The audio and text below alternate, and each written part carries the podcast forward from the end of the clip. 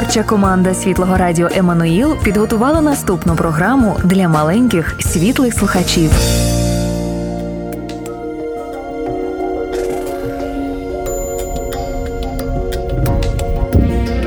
Ісус на сторінках Біблії. Це дивовижна історія, на тлі якої розгортається решта біблійних оповідань. Кожна наша історія промовляє Його ім'я. Ісус, немов центральна частина пазлу, без якої неможливо побачити усю картину. Записано на радіо Еммануїл.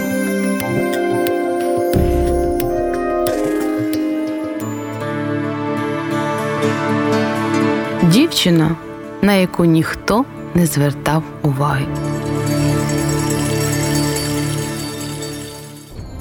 Історія про Якова, Рахіль і Лію. Буття 29.30. А це історія про двох сестер. Молодша була справжньою красунею. Її звали Рахіль. Старша не зовсім гарною, декому здавалось навіть бридкою. Її звали Лія. Рахіль завжди запрошували на всілякі дні народження і урочисті події. Усі хотіли, щоб Рахіль була у їхньому товаристві. Усім подобалась Рахіль.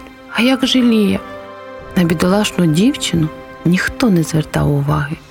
Одного дня з далекого краю прибув Яків, їхній двоюрідний брат, син Ісака, щоб пожити у своїх родичів. Він переховувався, бо накоїв чимало шкоди. Того обманув, у іншого поцупив цінну річ. Не дивно, що Яків нажив собі ворогів. Навіть рідний брат зненавидів його. Тож тепер Яків був змушений ховатись. Багатьох здивує, що саме Якову Бог пообіцяв: Я врятую світ через твою сім'ю. Бог часто діє через людей, яких ми не зовсім уявляємо його посланцями. Яків залишився надовго. Працював багато років на свого дядька Лавана. Аж ось Лаван сказав: Якове, настав час розрахуватися за твою роботу. Чого ти хочеш? Тоді ж Лаван придумав, чи не одружитися тобі на одній із моїх доньок. Яків подивився на Рахіль, потім зиркнув на Лію. Кого вибрати? Звісно, Рахіль. Працюватиму сім років безкоштовно, сказав Яків, якщо дозволите одружитися з Рахілью. Так Яків попрацював сім років. Нарешті настав день весілля. Проте не так сталося, як гадалось. Лаван жорстко перехитрив Якова. Замість того, щоб відправити у весільну ніч Рахіль, він послав Лію. У той час не було лампочок, Записано щоб добре освітлювали кімнату. Окрім того, жінки носили спеціальний одяг, який покривав обличчя. Тож не дивно, що Яків не впізнав Лію. Яків нічого не підозрював. Наступного ранку прокинувся і заверіщав. Поруч лежала його дружина, тільки не Рахіль, а Лія. Яків вистрибнув з ліжка, мов ошпарений. Лаване, лаване, заволав. Ти обдурив мене негіднику. Лаван, не зморгнувши оком, відповів: Попрацюєш на мене ще сім років, тоді отримаєш ту, яку захотів. Тож Якову нічого не залишалося, як знову працювати на дядька сім років, аби одружитися з Рахіль. Нарешті Рахіль стала його дружиною. Тепер у Якова було аж дві дружини, але найбільше він любив Рахіль. Ніхто мене не любить, сумувала Лія. Я така негарна. Однак Бог мріяв інакше.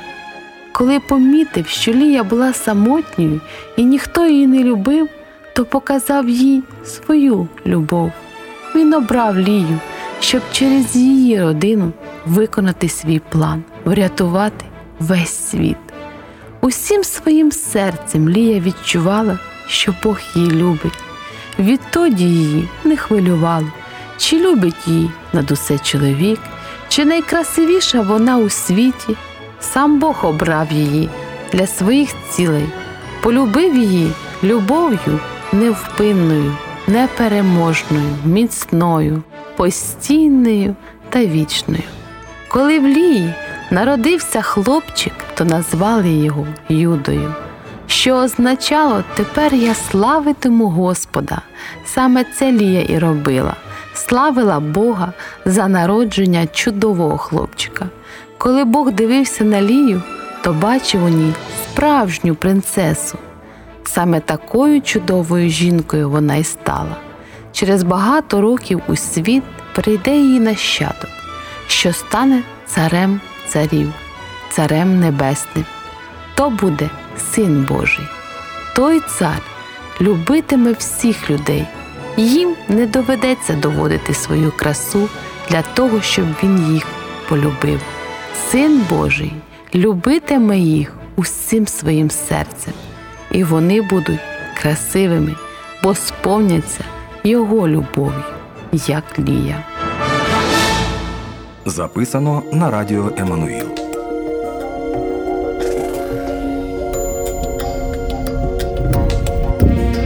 Цю передачу створено на основі книжки Салі Ллойд Джонс Ісус на сторінках Біблії.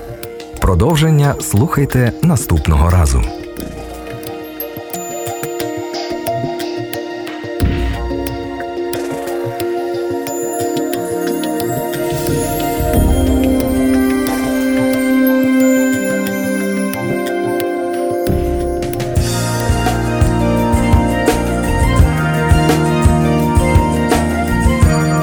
Запис здійснений на студії телерадіокомпанії Еммануїл.